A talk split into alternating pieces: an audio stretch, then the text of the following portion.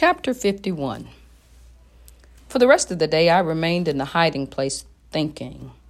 In doing so, I continued to piece together the fragmentary bits of my life and place them together until they became a mosaic. I kept asking myself if I felt different, if I was different. The answer was always yes. It was no I was no longer nothing. I had become two people, Lord Furnival's son and Crispin. How odd, I thought. It had taken my mother's death, Father Quinel's murder, and the desire of others to kill me for me to claim a life of my own. But what kind of life? I suppose some might have considered me blessed in that I was of high blood, but I knew that blood, as Widow Daventry had said, to be nothing but venom.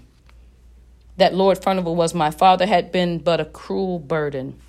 Bear, in the short time I had known him, was a thousandfold more a faithful father to me. For the first time, I began to think upon John Ball's words. They made sense. For what I recall most was his saying that no man or woman either shall be enslaved to any other, but stand free and equal to one another. I recall too what Bear had told me that he was a fool because he should like to be in heaven before he died. I saw it then.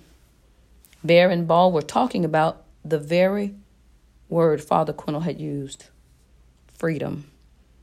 Something I had never had, nor did anyone in my village or the other villages through which we had passed. We lived in bondage.